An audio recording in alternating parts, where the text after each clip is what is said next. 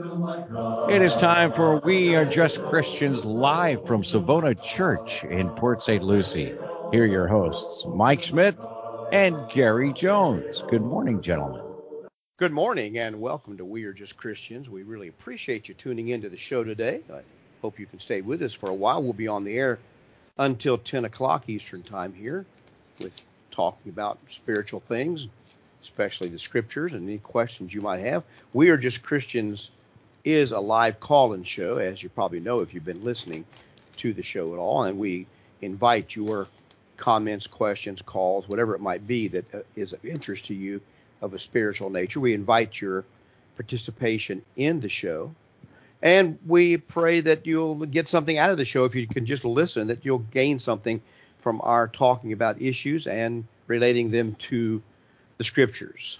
We are just Christians is based on the idea that we can be Christians like they were in, at the time of the apostles in the first century. Here in the 21st century, we can do the same things that they did, and we can pattern our life and work after what they did. We think not only should the church, in a group sense, be patterned after the time of the apostles, but we think also that our own personal lives should be uh, directed that way. And so we talk not only about things from the Bible itself, but we try to relate the Bible to things going on today or any questions that you might have about uh, you know what what's going on, what you think, what what is the idea, what ideas that you have about spiritual things. We uh, try to relate those things and make it. Uh, I wouldn't say relevant. We can't make the Bible relevant. The Bible is relevant. We can try to communicate that. We don't have to any, ourselves and you. We don't have any control over that. No, the Bible is relevant, and we, that's part of what that's part of what the show is based on. Is that the things from the Bible, although they were written 2,000 years ago or more, are relevant to human behavior in society today and to morality today, morality today.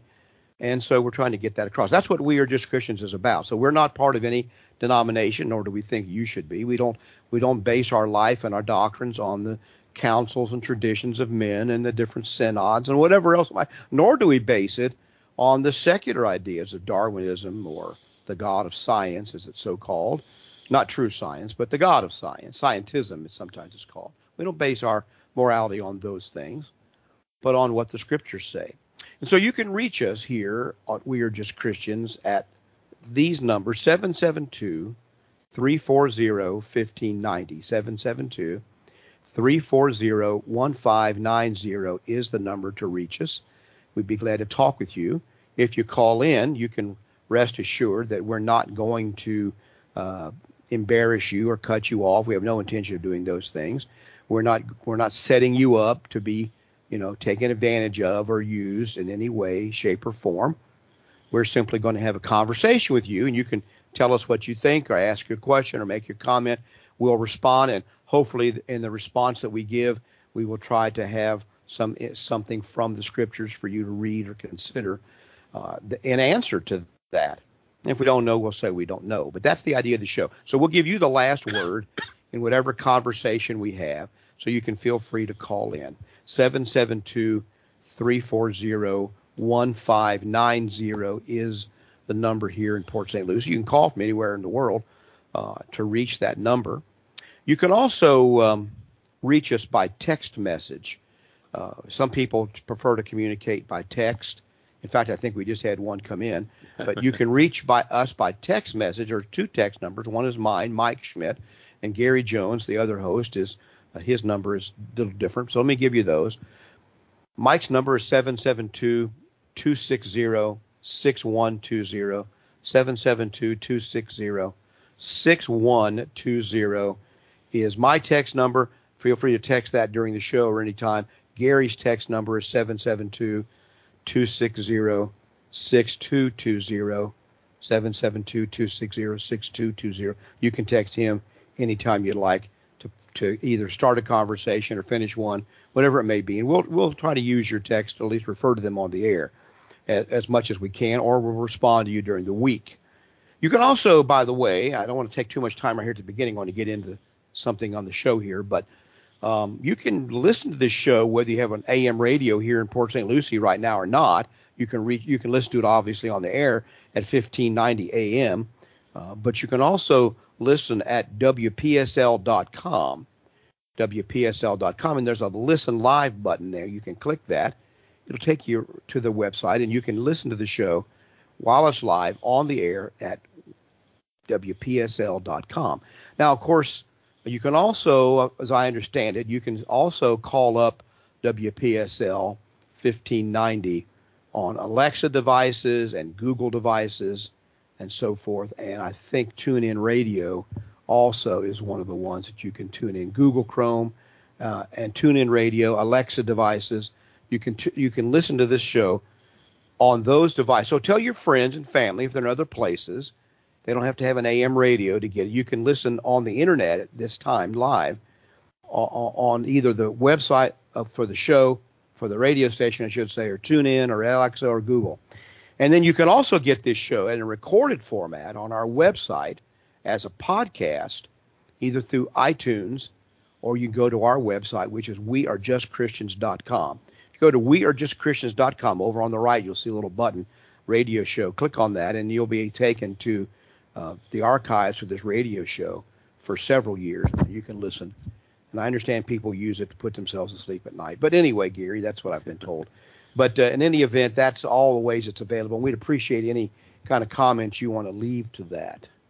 Now, we did get a text, and I just now, um, I just now got this. It's a big one. We oh, talked okay. about it before. We may want to talk about it a little bit and then um, maybe give some parameters and come back to this. But Jason texts in, where do you stand on the apparent age of the earth and the universe and prehistoric life contrasted with the time frames given in the Bible? Very common question, very good question, and so forth. And, yes, well, it's a common question. When we unpack this, there's a lot in there.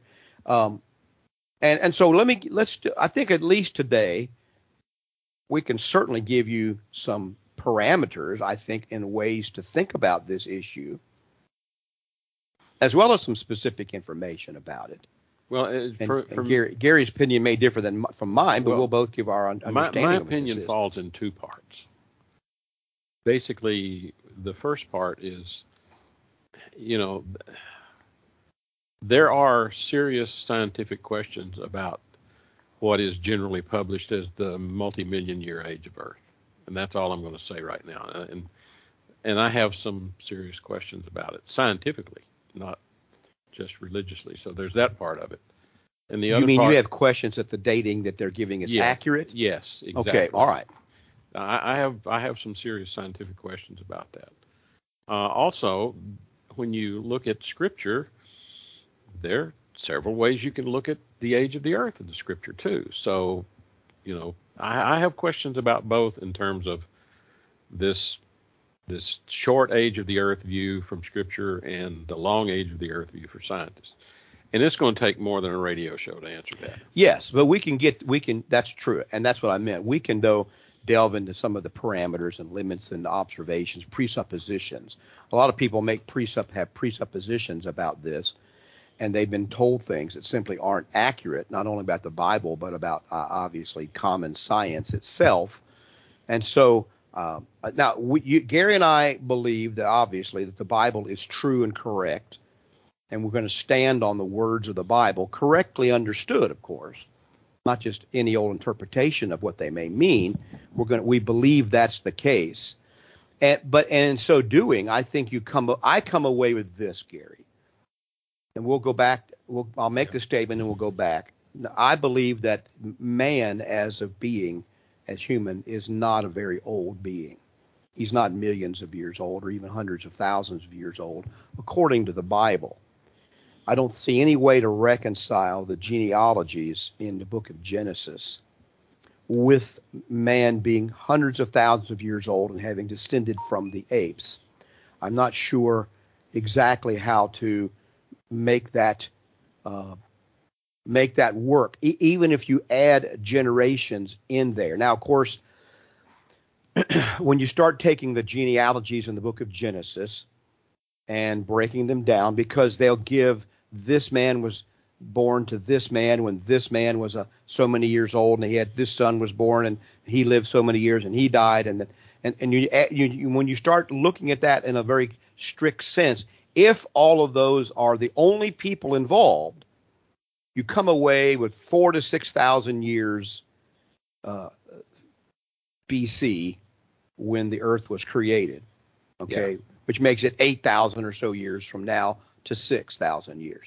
I don't see how you can stretch it into hundreds of thousands. I don't care what you do to it. So uh, if I'm a Bible believer, I'm going to have to be content with that. That that's what it says about human beings. Now, what we know about human history, and even even if we begin to look at the datings on the cave paintings and all these other things, we know that humans have been here a relatively short time, considering what they the time frames they give for evolution. Even geologically, geologically, they've been here very short time, and these animals known as humans seem to have sprung up out of nowhere, just sprung up suddenly. In fact, all of life. That's another thing evolutionists don't let you know. All of life sprung, sprang up, up super suddenly, extremely suddenly, in, in one epoch of ancient history. So, now the so I keep going back. There's two components to this. There's scientific uncertainty, and then to some degree, not as much as I might like to to go into. Basically, there's some interpretation degree of variation in the Bible. Uh, yes. Now, as far as just a brief comment, we'll come back to this just briefly. As far as the fossil record of human evolution, I think there is tremendous, even scientific doubt about whether all these fossils are what they appear to be. And most likely, when all things are considered, the vast majority of these so called hominoid fossils are simply extinct apes.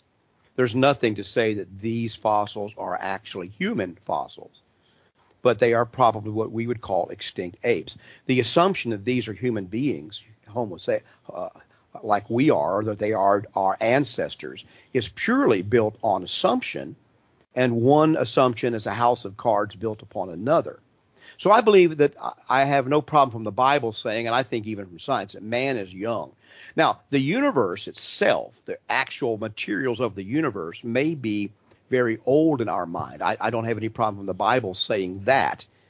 But as far as what the Bible is recounting as the history of man, I think I have no problem saying it's young, and I, will stay. I think the more we learn, the more we're going to see that that's Find the out. case over time. That what we actually call humans did not come from a, the apes or ape families, but they came as one, as a created being in a relatively short time period. Now, the Bible simply says in Genesis 1, in the beginning, God created the heavens and the earth.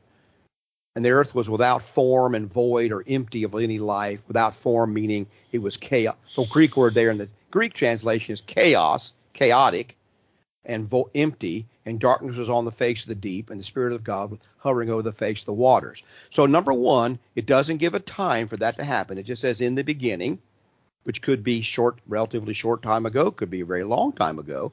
And it, what it says, that, that it says that God created out of nothing is the idea this earth without form and void. Now, uh, Jerry's, Jerry's on the phone, but if you'll hang on just a second, Jerry, let me finish this thought. Um, the idea of being without form is chaos. So the idea, even that some Christians have, Gary, that when God created the world, they showed the picture book, everything was perfect, just like it is now. All the systems of time and space and, and order and decay and all that were already in place on on the first moment earth was created. That is not what this verse says. This verse says that everything was chaos and it was empty and devoid of life. Now, how long that state persisted, we simply have no idea how long that state persisted. And then God said, Let there be light, and there was light. And so he divided the light from the darkness and so forth. So you have this process. The book of Genesis 1, or Genesis 1, the book describes a, a process of after the creation, of the matter of and the matter in the space, there was an ordering process that took place over a period of six days. Part of the debate is how long the six days were, but I want I, I take the view that this is not. I can't prove to you this is what the Bible says. I'm not going to try. Uh, but I take the view that it's very possible that this verse one and two are distinct in the time setting than the beginning of verse 3, when God said, "Let there be light," as such. There may have been a long time in that between those verses. I think verses one and two about the earth being without form and void are telling you in I think are they're telling you how everything came into being, the materials of the universe, and then the rest of the chapter tells you a period of time of six days in which everything was ordered in a general way, somewhat like what we have now. The flood changed some of that, but somewhat like we have now as far as light and dark and planetary motion and stars and all those things.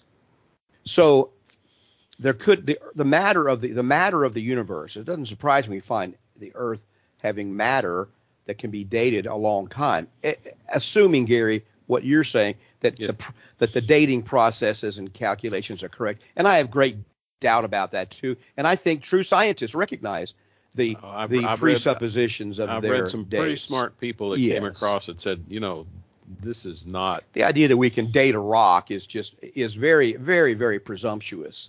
So so I think tell, there could there could be a lot of time as far as the age of the universe, but there isn't as much leeway in the Bible as far as the age of man and the nature of man as such. So that that's generally what I would say about that. And so, and I think most of the fossils that you're seeing uh, came came about from uh, came about as a result of the fl- action of the flood of Noah's time, which deposited all these animals in layers as they died and, and as they uh, settled back down in the bottom. Um, in, any event, I, I, think that what we're seeing in our lifetime is because of molecular biology and genetics the theory of J- Charles Darwin is becoming less and less relevant to people's understanding of things. And the true scientists involved in this say simply, we don't know how these things came to be. That they would like to avoid at all costs that there was an intelligent creator behind these things, but they can't. Well, we may come back to this. I don't want to leave this, this is a big question, but uh, even today we may come back to this. But we have Jerry on the phone. So we don't. You, I, I, would go ahead. say I, I would not when, uh, teach really a particular subject matter today, but I was wondering if you uh, introduced the term simian, uh, simian development, and uh, uh, as far as deities go, doesn't in Egypt doesn't the uh, the god Ray or Ra, it was either pronounced Ray or Why, uh, meant the sun. And I, I, one more thing I wanted to add is uh, in Detroit they uh, they have both the uh, Straith Clinic and the Herman Kiefer uh, hospital for, you know, people who are born with a cleft palate, you know? Yeah, yeah. And also hare lips. And uh, I, I always wondered, uh, you know, were, were people like that, would they just get a lousy hand in life? Or uh, it seems like no matter what they do, they, uh, you know, they end up canned or fired or laid off or standing in some unemployment line, you know, and uh, uh, I uh, but the big thing is, uh, I I was wondering about the of man, and uh, and I found it very interesting in the '60s uh, that show that was on uh, the of man. Uh, but I just want to know if you could comment on uh, people born with that uh, genetic problem, and uh, you know what you know how maybe the Almighty sees them, you know. And I'd like to listen off well, Mike, if that be okay. That'd be fine, Jerry. I appreciate it uh, very much, your call today. Well, let me see if we can go back. I, I, I think that simian is, is, it just means ape, development of apes, and of course uh, taxonomy, which is the classification of different animals or any taxonomy in any field is classifications and nomenclature of various various structures that are perceived in any field of study.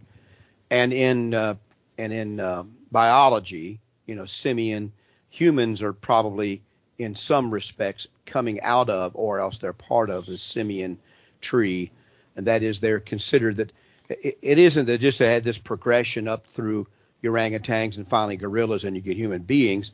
That may or may that was originally what was thought. You know, the science was settled.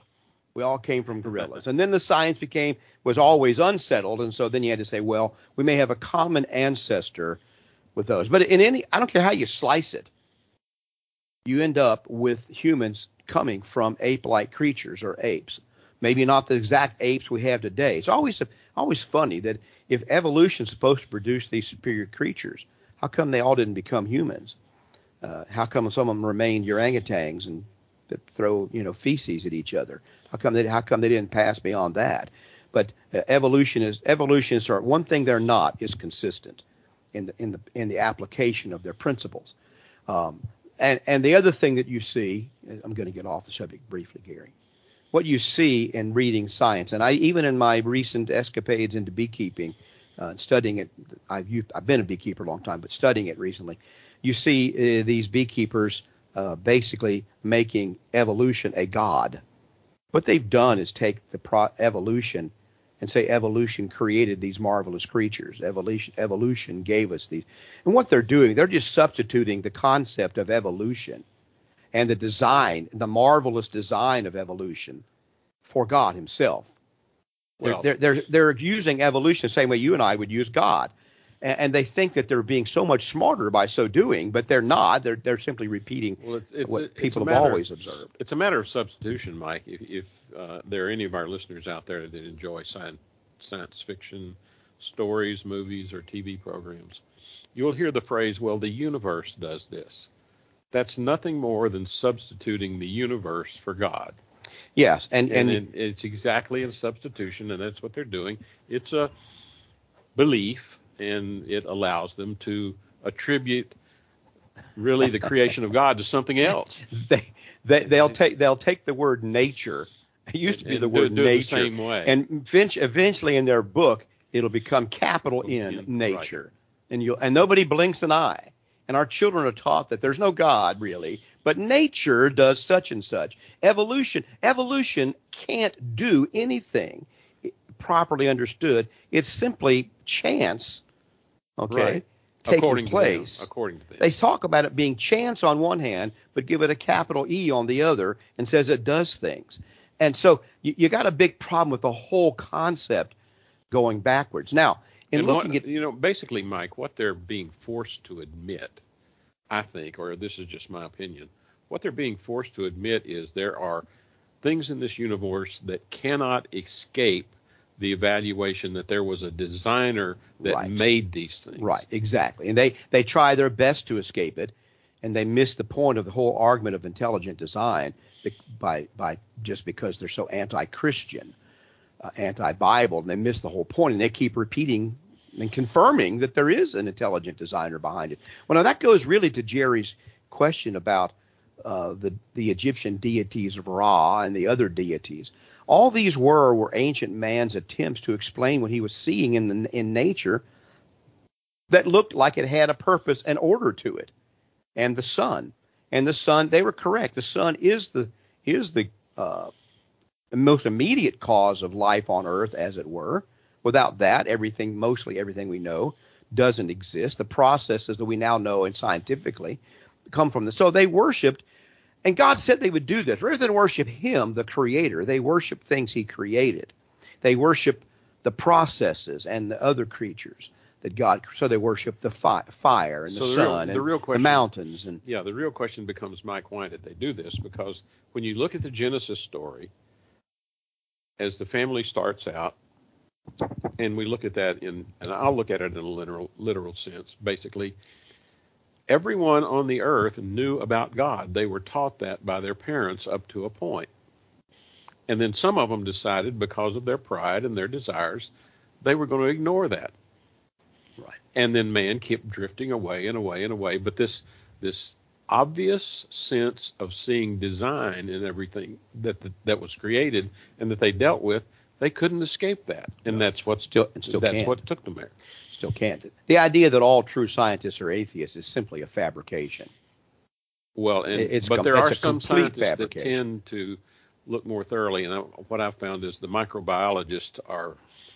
It's hard for them to get around it. When you start looking in detail at how we live and how the chemicals in our body work, and how our body actually functions, these well, guys, these guys, geneticists these know, guys' eyes just get bigger and bigger. And geneticists bigger. know that Charles Darwin's thinking on this matter is completely child play, child's play.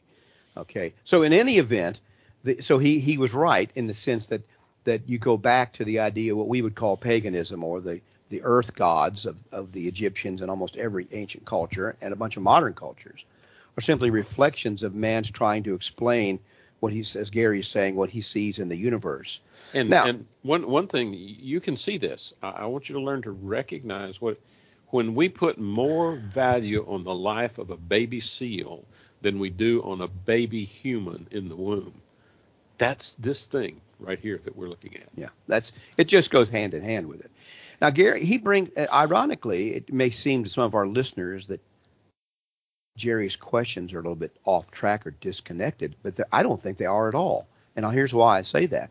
The other question he asked, and I made a note of it if I wrote it down correctly, was, you know, he talked about how many people are born with a cleft palate and and, and other add other deformations, and any kind of deformity to the face is extremely uh, painful, not physically so much, but emotionally painful, because it, your face is who you identify as. And there are other deform. I grew up with a physical uh, physical deformity, uh, not as bad as a face deformity, I would suppose, but I knew people in my circle of friends because of the one handicap with this other handicap. Now, how does that relate? Well, I'll tell you how it relates. He wanted to know did did God just give them a a hard hand to deal, dealt them a hard hand in life, and does the Almighty even care about this stuff? Well, ironically, what does evolution say about that? You want to talk about we're worried about what Christians say about people with we're worried about what God says about people with handicap, why God gave made people handicapped. What explanation or what process of thinking if you are an atheist or a naturalist, what has to be your attitude toward those who are handicapped? I would say, much like the, the, the pagans, just let nature take its course. And these these are inferior specimens you'd have to come away in the bottom line of, and that's what that's what many of these uh, Darwinian ethicists say. Handicapped people are a liability. They are inferior specimens. You should not allow these people to reproduce. The people that started uh, the, the Planned Parenthood movements and all that stuff, Sang, Mar- Margaret Sanger and and the other the other eugenicists in the 18 and 1900s, that's what they believed about this. That certain races were inferior, handicapped people were inferior. You should get rid of these people. Hitler took people like me and put them in gas chambers because they were deformed. And and uh, because he had an idea of purifying and cleansing, a purely physical and naturalistic look at human beings, say these are inferior specimens. Now I raise animals, I raise show animals, you know, my show poultry. And when I have a deformed specimen, Gary, I got to make a decision early on about that deformed specimen because sometimes chicks are born with bad legs and crooked beaks, and much like a cleft palate, the beaks are crooked. And, and I got to make a decision. Can they live if I let them alone? Can they even survive? And if they do survive, do I even want them to survive? I know immediately I do not want them to ever reproduce. Okay, so I will not permit them to reproduce. Now, is this same kind of thinking that I use as an animal breeder? Oftentimes, they, these animals need to be culled. They need to be killed at a young age, gotten rid of. They're taking up resources and space. Is this same kind of thinking that I use as an animal breeder? What about that being brought over into human beings? Is there some innate difference between human beings and animals?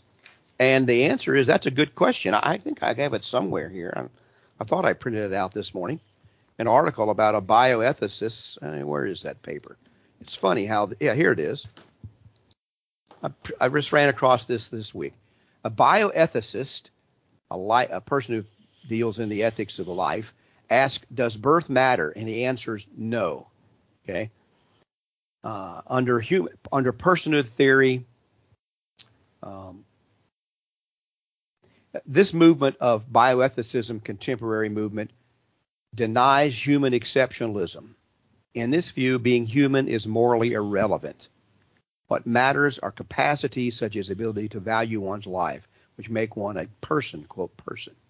Under this personhood theory, there's such a thing as a human non person and an animal person. It's been applied uh, in bioethics discourse to justify infanticide, most famously by Peter Singer and others, as distinguished from Margaret Sanger. So you've got this uh, whole process of in, of coming to infanticide. Now, modern human ethicists, bioethicists, without a biblical worldview, do not believe in human exceptionalism, that there's anything special about being human being. The Bible says man was made in God's image. On the very first page of everybody's Bible that they have, it tells you very clearly that man is distinct from the animals. He may have a physical body that has many functions like the animals, but he is made in the image of God, and it never says that about any animal in the entire Bible. And right away, humans are distinct. Now, this makes the ethics in dealing with other humans completely different than the ethics in dealing with animals.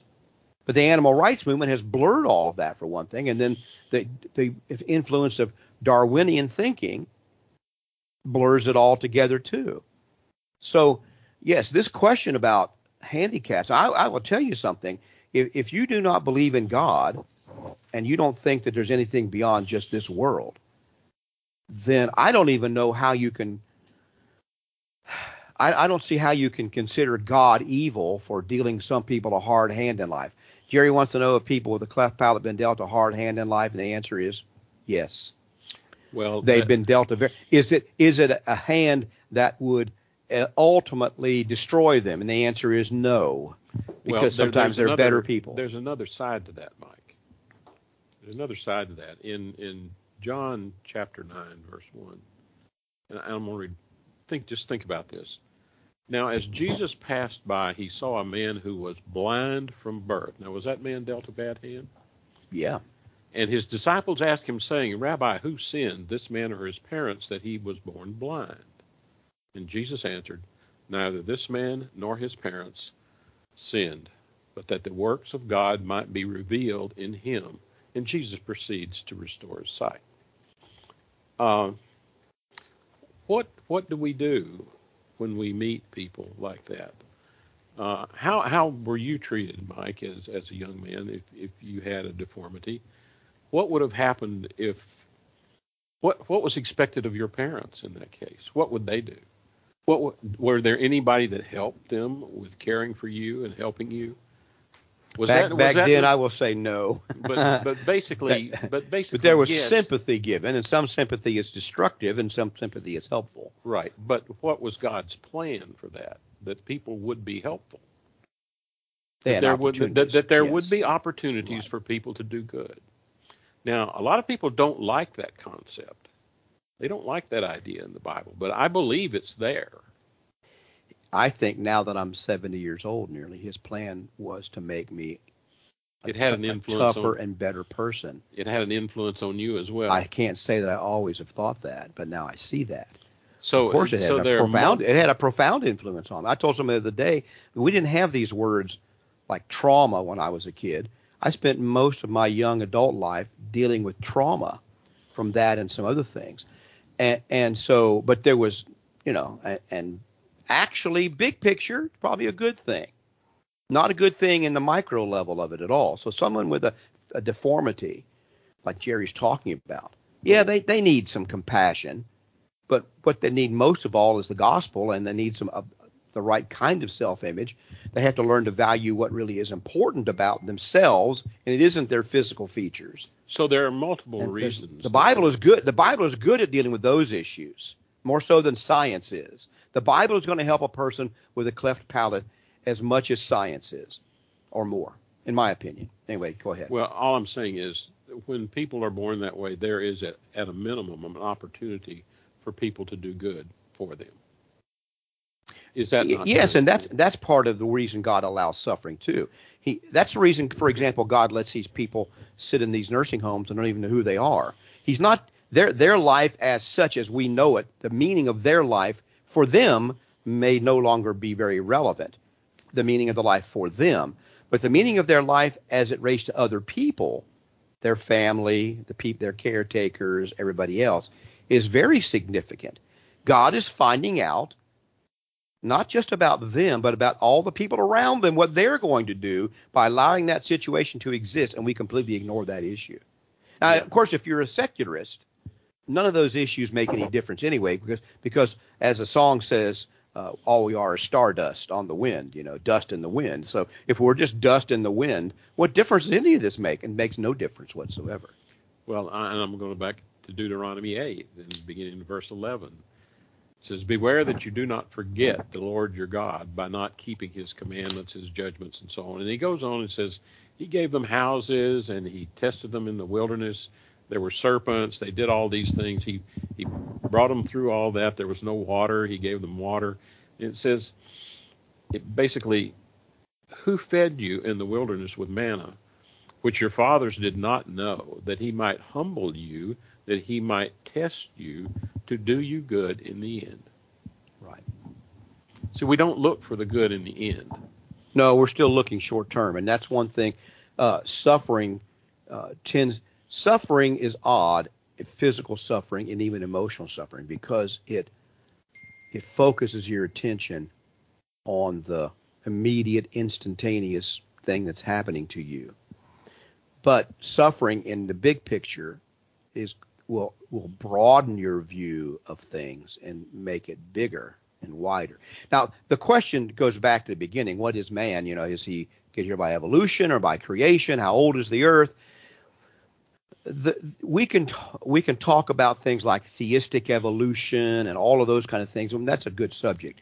But the big picture, there's two basic viewpoints or understandings one of them, everything got here by, by blind forces. If they're in, and we have to explain even how those forces came.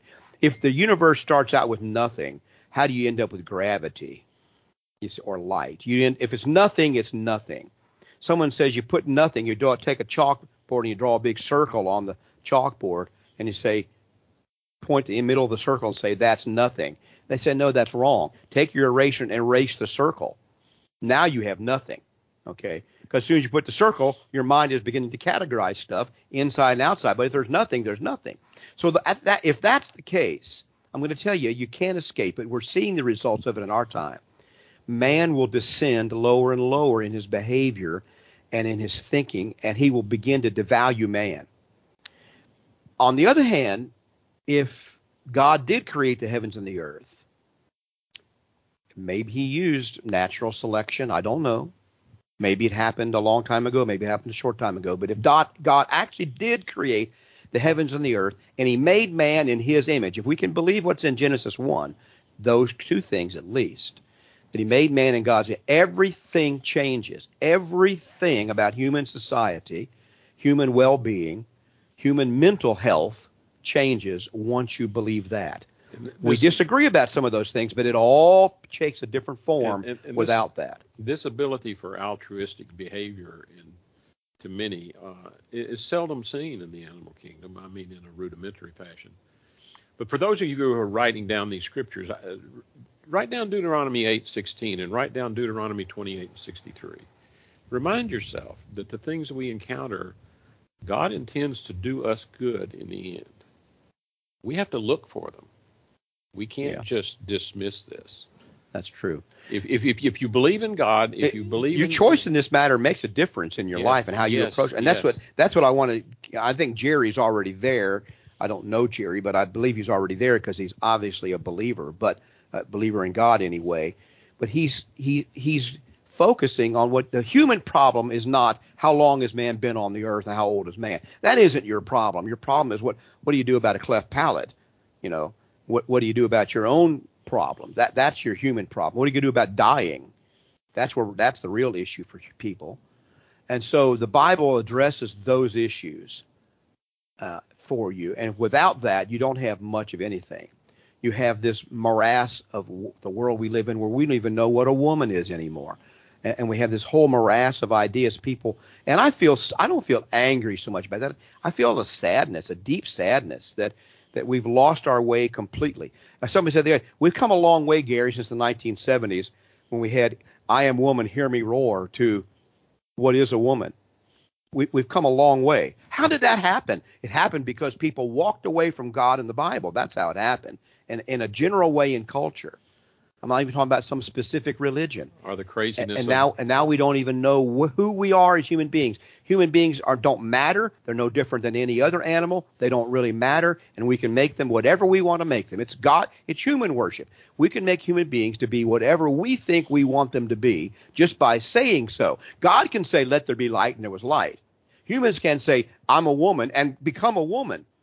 Okay, that's the difference. But in the Bible believers understand that fundamental difference in the universe.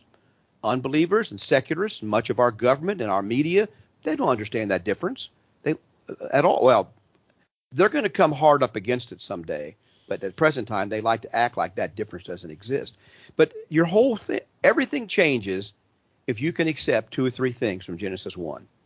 Everything about your life is going to change, and then that's because that's pointing you to the Savior what really Yes. what really matters. Now we after he sent me a couple of nice pictures of chicken tractors, Herbie mentioned chickens. Uh, John the texture says evidence seems to show that Neanderthals took care of people that were disabled or got severely injured. They can tell by how serious the wounds had healed. Well, the truth is humans have Neanderthal DNA in their systems. Many people do. I don't think Neanderthals are a different species of animals per se. I think we're finding out. I'm going to keep finding out that they are simply a different uh, nationality, as it were, ethnic group of human beings that don't exist much anymore.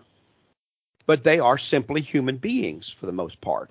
it would be interesting, Mike, for me to be able to I, I, look back at the the ages of some of the the men in the Bible, the early the early men that are ancestors, and I would like to look at this place, or maybe I wouldn't, in 300 years, and compare the scientific truths of today to the scientific truths Yeah, 300 like years bloodletting. yeah, The science on bloodletting has been settled. you're right. Yes, we know that. So it, it you know That's what they said back then, anyway. but take a look at how it changes. Uh, but how how many changes have there been in the Bible? There's a fellow named Arthur Custance, not well known. He was a scholar of sorts, and he he did a he did some defense of the Bible, and and in this in this regard, I think he has a book called Genesis and Early Man. You can probably look you can look it up and get it free on Amazon. Custance, C U S T A N C E. It's a rather simple simple book. It's written for common consumption. But one of the points he makes in this book about the fossils of human, especially human fossils, is what we're seeing are not species of very. Uh, he he says human beings are what is called pedomorphic, meaning that we are we are, are mature at a very young age of appearance. We're mature, and so he says that what you have when you have 75 year old men are relatively young looking specimens compared to if they live 900 years or 800 years. And so when you look at some of the fossils that you find, he said what you're seeing are these men that the Bible says lived hundreds of years in these women.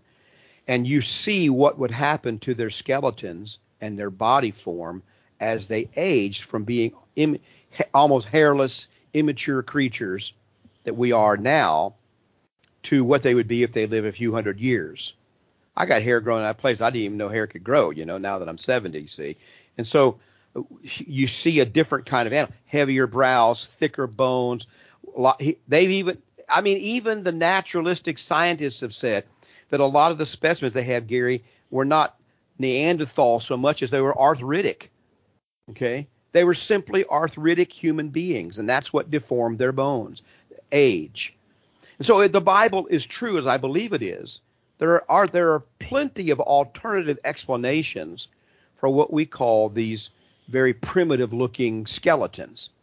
I have an article in our bulletin this week and last week about racism and Darwinism. You know, Darwin is um, a, was a terrible racist. He, he believed that all of the African races were inferior in intelligence and in humanity than than the Euro- white European races because of the shape of their body, and the color of their skin.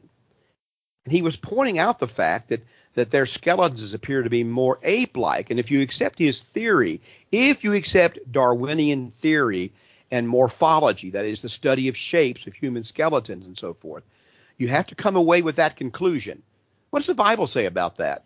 No, it says he made all men of one one blood. We're all the same. Okay and we're all treated by God the same way. Men of every nation, tribe, and tongue. It says over and over again in the Bible. God there's, treats them all the same. Going to judge them all the same. There's neither rich or poor. there's neither Jew nor Greek. There's neither male nor female. So I keep saying the Bible's the way forward on this business of racism, but Darwinism is not, because Darwin and the people that followed him believed in the superiority of various races of men based on their human characteristics and one of them was skeletal shape. Now, my point is there's alternative ways of interpreting the evidence in the bones. That your children and mine are never and grandchildren are never taught the alternative methods of looking at the same evidence.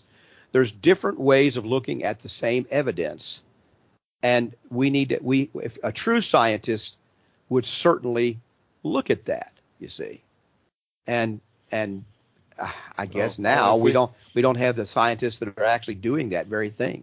Well, that, that's part of the problem. I, we're not looking honestly, or what I would call, we're not being intellectually honest with the things that we make judgments on. We're not looking for the answers, both pro and con, against these things that we can that we can resolve. Uh, I keep going back to, and I want to mention this. You mentioned Margaret Sanger. Uh, basically, my impression is that she followed Darwin almost completely. She did. She was a eugenicist. Yes, and what did she create that's still with us today?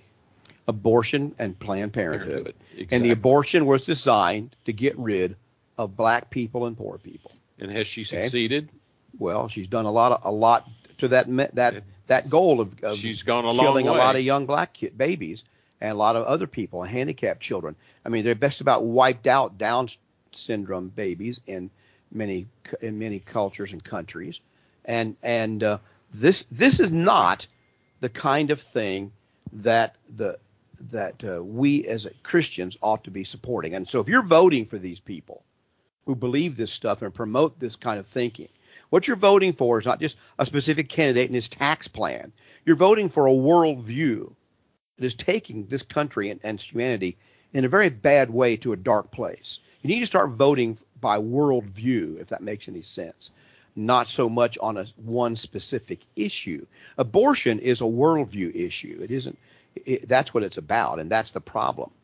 Do you think we should abort babies with cleft palates? Well, a whole lot of people disagree because they got a cleft palate. You see, and which in uh, many cases can be corrected now. Of course, it can now, but you know. Um, and then anyway, uh, John says they use skull and brain cavity size. Of, of course, that's true uh, but we find out that Cro-Magnon man had a larger brain capacity than uh, than Homo sapiens, if you want to believe their taxonomy. Brain pan size is not an accurate indicator of intelligence. Honeybees are more intelligent than a whole lot of mammals. And imagine how small their brain is. It, it, and once it, once again, I would I would ask if someone made a statement like that to me, I just made to you, I would say, so what's your criteria for intelligence? You got to look a little deeper than the headline. They're, they're hoping that you'll assume that you they mean the same thing that you do when they say. Depends on how you define intelligence. I've met some awfully smart people that have very few teeth and don't have a high school education. Very, very, very intelligent and clever people. And they can do things that Michael Bloomberg, who thinks we don't need these people, can't do. Okay? Oh. So there's all kinds of smart. And if we respect human beings for being human, as the Bible says, then we will accept that. Right. And one of the things that pops out to me from the Bible, Mike, is how do you measure that intelligence? And we talk about IQ and we talk about that in in the sense that that's an absolute measure. It's not. Uh, IQ is not the real measure of intelligence are the real measure of someone's ability to succeed. What we have to do is begin to understand that there's more to intelligence than what we think. Intelligence, you're smart, maybe yes, but are you wise? If you're not wise, then wisdom is is a little bit different in its form. But if and the Bible says wisdom is what you really should be gathering and what you learn and that helps us to understand things and to make practical applications of the things that we see in life. So you want to be smart? Fine. Do you want to be wise? I think that's even better, Mike. Yes. Yes. Yeah. uh, C.S. Lewis said about, said about education that uh, education has its limits because sometimes I'm paraphrasing. All you end up with is, is a more clever devil. if you don't teach people the Bible, you end up with clever devils. Guess what we have a society run by today? Clever devils. Clever devils. And and we uh, we're we don't care uh, about anything else. So the corruption that we see today is is a result of these patterns uh, over the period of years that are less and less in our current society being corrected by what I will call the Judeo Judeo-Christian morality system, for lack of a better term. Now, going back to the original question that was texted in about the age of the earth and so forth, we, we never even got to some of it. But I, I, I, I say this to people, and I said it in our class on we just we just studied this part of the Bible in our Sunday morning class on Genesis, which we're in, starting chapter 12 today. But I, I don't have a problem if I don't know the answer to it to saying I believe what the text says. So from what I can tell in the text, I, I'm going to take those genealogies somewhat straightforwardly unless I have a very good reason not to do that. Now, in line with that, though, is this question of the age of the earth or the universe. And when you talk about the age of the earth, you know, you're talking about just material elements, different kinds of material elements, and so forth. The the biggest scientific problem that I have with a young universe, Gary, and, and other people, their answers to this, I've looked at them. I think they have merit, but I, so far I haven't been able to change my mind completely about it. Is the distant starlight? It's called the distant starlight problem, and that's the fact that in 19 early 1900s, Enrico Fermi and others, Hubble, discovered the red shift in looking at stars through powerful telescopes. They found that the universe was moving away from some center place. The objects they looked at, like sound going by, mm, you can hear the difference in frequencies as it's closer and far away, as it's approaching you and it's going away. This red shift indicated that objects in the universe in light were getting further away at and not only further away, but they were accelerating at high rates of speed. And the conclusion that they drew from this, which became a scientific uproar, Einstein wouldn't believe it. The Big Bang. Is well, be, the conclusion was the universe had a beginning. Yes. I was taught when I was in school that the one theory of the whole universe beginning, and it was accepted at that time, was a steady state theory that everything was just like it was at the beginning. The Big Bang idea of there being one event in which blew everything apart at high rates of speed came from the t- interpretation of this. Okay, the, yes, the, the obvious conclusion of the red shift is that the universe is moving away from its from its center point of some place, and accelerating. Still, it hasn't. It didn't happen so long ago that it's decelerating. It's still accelerating. So we haven't even approached the the middle point of this whole process yet. And this caused a complete shift in scientific theory. Now, of course, this was used to contradict the Bible. Strange enough, people uh, thought the Bible presented a steady state view. I view the, the let there be light as the Big Bang, perhaps. And who knows? But I certainly don't think that the Bible presents a steady state theory of the universe in looking at it. It presents one of cataclysms. Now, now the other then the, the problem with this is that yes, the, the Big Bang is not an enemy of Christianity because it does postulate very clearly a beginning. So much so that books have been written about this, like by Robert Jastrow, God and the Astronomers, in which he said he, he studied the reactions of scientists to this news. Most of them simply wouldn't believe it and dismissed it because they didn't like what it, the conclusion that they were coming to. They weren't objective. His point in the book is scientists aren't any more objective than anybody else. They want to believe what they want to believe, and they have reasons for for believing it, and so they resist these new theories unless it conforms easily to the pre- present narrative that they want to get across. Now, he, here's the problem, though. The the uh, distant starlight. Pro- we can measure distances to these stars, and I've I'm not a yeah, I, I'm I'm not a biologist. I'm certainly not an astrophysicist, Gary, but I'm in reading about them. I, I think it's fair to say that our ability to measure distances to objects in outer space is fairly good. we don't it- we don't know. it, it's it's better than you think it is. It's much better to measure the. Now Uh, it depends, because here's the reason why I say that. Several different methodologies come up with the same numbers. Several okay, it's not like carbon dating, which comes up with a different Yeah, number I- than no, all these I, other I, things. I can I can measure a Okay. dimension with several different tools and get pretty close to the same answer. That doesn't mean I've got the answer. I understand that, but you're That's getting, it. but you can know that those tools are giving you something close to the answer. See, So when you look at the distance star, real quick, I know we haven't got much time left, but when you look at the distance starlight plot, it's telling you that the universe, unless it was created in the middle of this explosion, has been here for a while, longer than six thousand years. well, I, I can, Or you know, okay. God can do anything He oh, wants. Now, of course he can. I can. You can always postulate a miracle. I'm not saying that at all. But but having tried myself with experience to measure certain things, just to say, okay, I've got the minute angular difference between those two stars from just a little bitty Earth that's maybe 8,000 miles in diameter and something that's 100 million light years out there, just to use an illustration. And I'm going to measure something that small, Mike. No matter how I do it, there's a lot of uncertainty. There's a lot of imprecision in there. There's a lot but, of uncertainty. But the imprecision doesn't go no, there's from a lot of uncertainty, Uncertainty. there's a difference between uncertainty and precision. Okay, and there is a lot of uncertainty in that. But I'm just saying, I don't think, con, con, considering these. Now, I'm just, I, I can be convinced. I haven't been convinced yet that somehow your your uncertainty goes from 6,000 years to 4 billion years. I, I'm not sure that's really the the level of. Well, when Of you look at the, when you look at the trigonometry of it, it may not take that much. But it's The mathematics, uh, we haven't investigated that very well because we don't want to.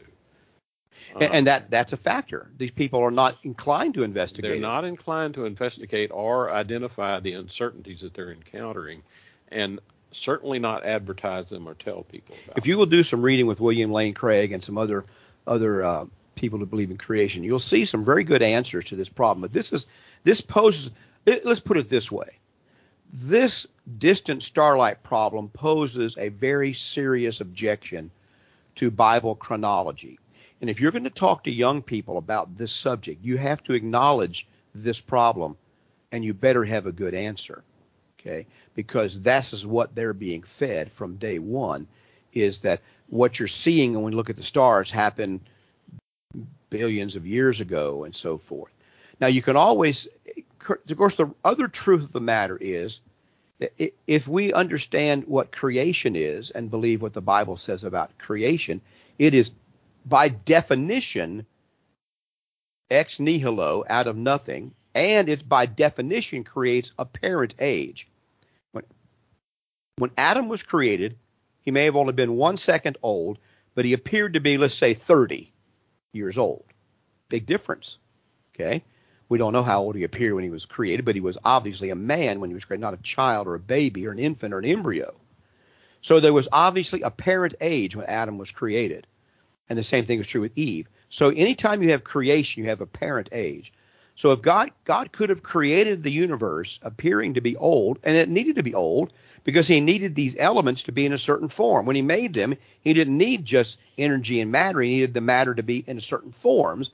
And so when you start breaking down the components of the stars by nuclear fusion, it takes time to get down to the level of iron and and all these other elements that we have on the earth today. Right, and what's not thought So that's of, apparent age. yeah, what's not thought of often is when God said, "Let there be light."